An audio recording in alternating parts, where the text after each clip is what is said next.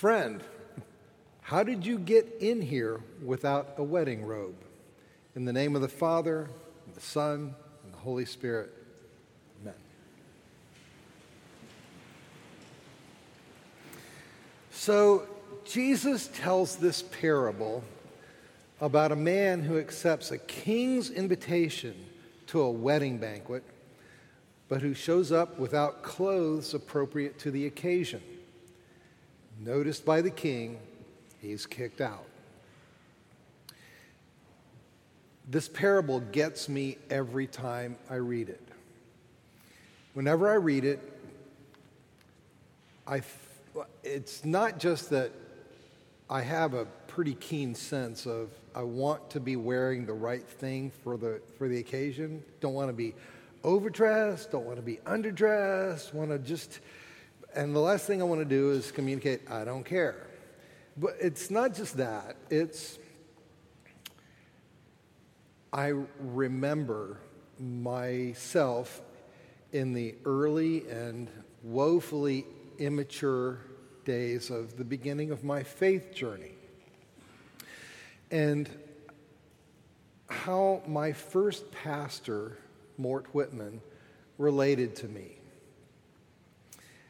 I think of the several times I sensed in Mort's sad eyes the king's expectation. When what I said I believed and what I was doing in my life were so out of sync, I could just see the disappointment in Mort's eyes. It's like he was saying with his eyes, Reggie, do you understand who has invited you? And to what an amazing occasion it is that you have been invited? Like, think about this table. This table is a picture, as Isaiah presented it this morning, of a great feast at the end of time. It's as the early church read Psalm 23 from day one, it's, it's, it's, it's, it's a banquet laid out in front of my enemies so that during this life I can be fortified and encouraged to live for Christ. It's, this, it's a table that's a remembrance of the fact that God sacrificed, even slaughtered his own son as Passover sacrifice so that I could be free. And I could just see in his, li- in his eyes, Are you really free when you're living like that? But he would never say it. He would just look at me.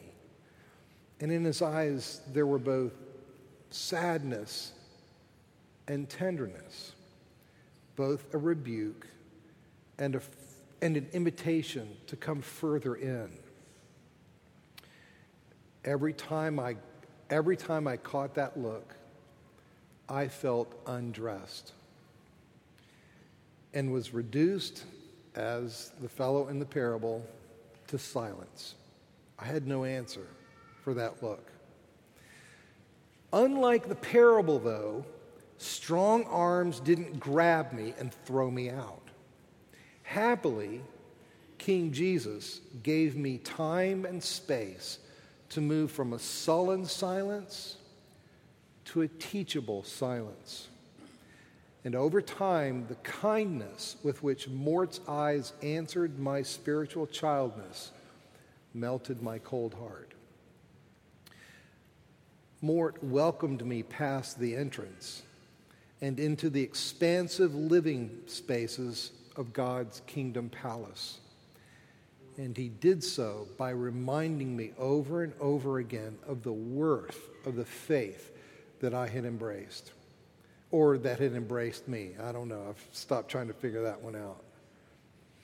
Mort's method with me was a lot like that of one of my favorite figures from the ancient church, Cyril, Bishop of Jerusalem, in the middle of the fourth century the Emperor Constantine had just become a Christian and had, and had sponsored all these lovely buildings in Jerusalem in commemoration of the life and events of Jesus' the life of Jesus and the events of his life. And the huge, elegant church of the Holy Sepulchre had just been built over the site of Jesus' crucifixion and resurrection, replacing a pagan temple to Venus. And it was that church out of which Cyril ministered. It was that place where Cyril preached, where Jesus had actually died and been raised from the dead. The, the city was awash with pilgrims and new residents. Many were flirting with the faith. It had become popular to become a Christian. Many sought baptism, the prerequisite for inclusion at the Christian feast or communion. Some sought baptism because they genuinely believed. Some because they thought baptism might help them get a good job. Some because they thought baptism might help them find a mate. And some were just, just curious. Christians call these things mysteries and what's going on there. Cyril taught candidates for baptism for 40 days before Easter when they would get baptized. And as he begins to teach them on that first day of the 40, he asks them a cautionary question. He, he says, I'm, I'm like, I'm, I'm, I see myself in this story. I'm supposed to invite everybody in. But then once they're in, I'm supposed to make sure they've got the right clothes on. And so I have to ask Are, are you here because you just want to see what's going on and not realize that there's someone above who's looking at you? Do you, do you, do you think that you can be curious about God without Him being curious about what's going on in your heart? I just have to ask you. This is not just any occasion. So, not just any old clothes will do. The one in whose honor this feast is being held, after all, Cyril says, is he's bridegroom of souls.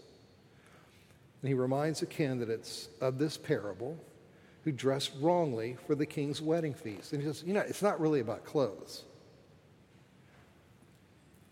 if your soul is dressed in greed or avarice, you need to change your clothes before you come in. Take off fornication and impurity and put on the shining white garment of chastity. Now, Cyril wasn't really asking people to cleanse themselves or clean themselves up so God would accept them. What he was setting them up for was this discovery.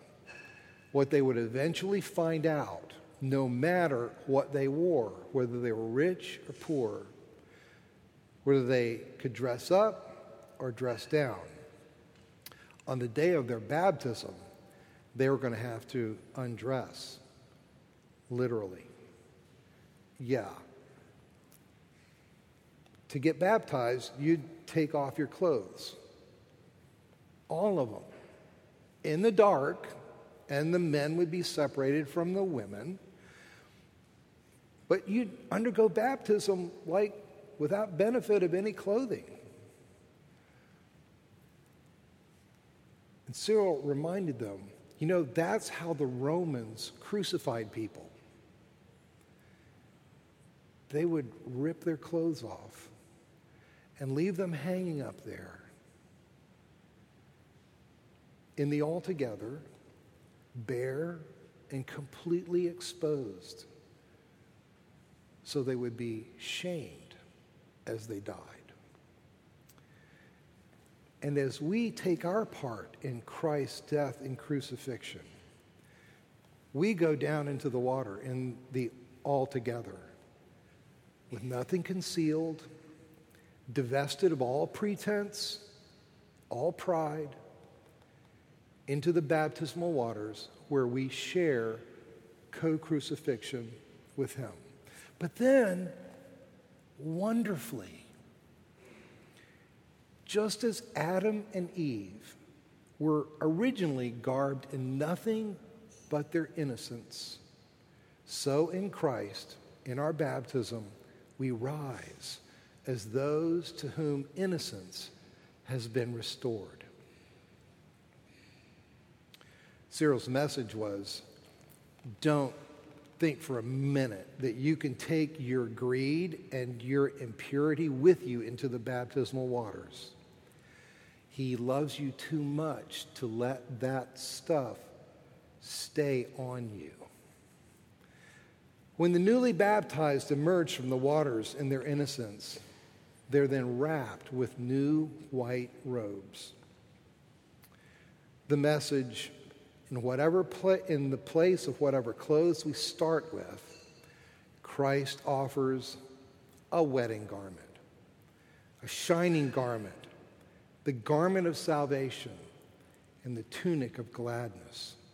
And then the newly baptized would wear those robes during the whole of the next week when they received daily teaching about the mysteries they had just experienced, the, the new life, the baptized life that now lay before them. The king had sent for everybody, the evil and the good. The king wanted everybody to come to his palace. But the thing is, this king who invites everybody in the door, he insists on meddling. He refuses to rubber stamp the attitudes, behaviors, and beliefs we bring with us.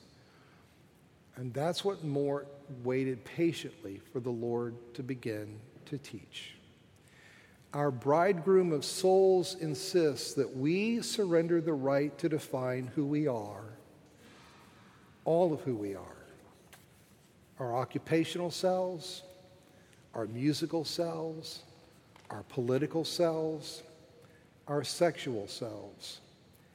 Jesus, insists Cyril, calls us to welcome people all the way in to baptismal waters where grace transforms everything, where we can wind up at, where we do what Paul says to think on and love and pursue whatever is true, honorable, whatever is just, pure, whatever is pleasing, and whatever is commendable. Where there is any excellence and anything worthy of praise. In the baptismal waters, grace transforms us and transforms everything about us. So, my takeaway from Mort's penetrating gaze and Cyril's challenging words and Jesus' penetrating question Friend, how'd you get in here without a wedding robe? Is simply this worship worthy of the feast is a worship that welcomes and then helps us all understand that a change of clothes will be required. In the name of the Father, the Son, and the Holy Spirit. Amen.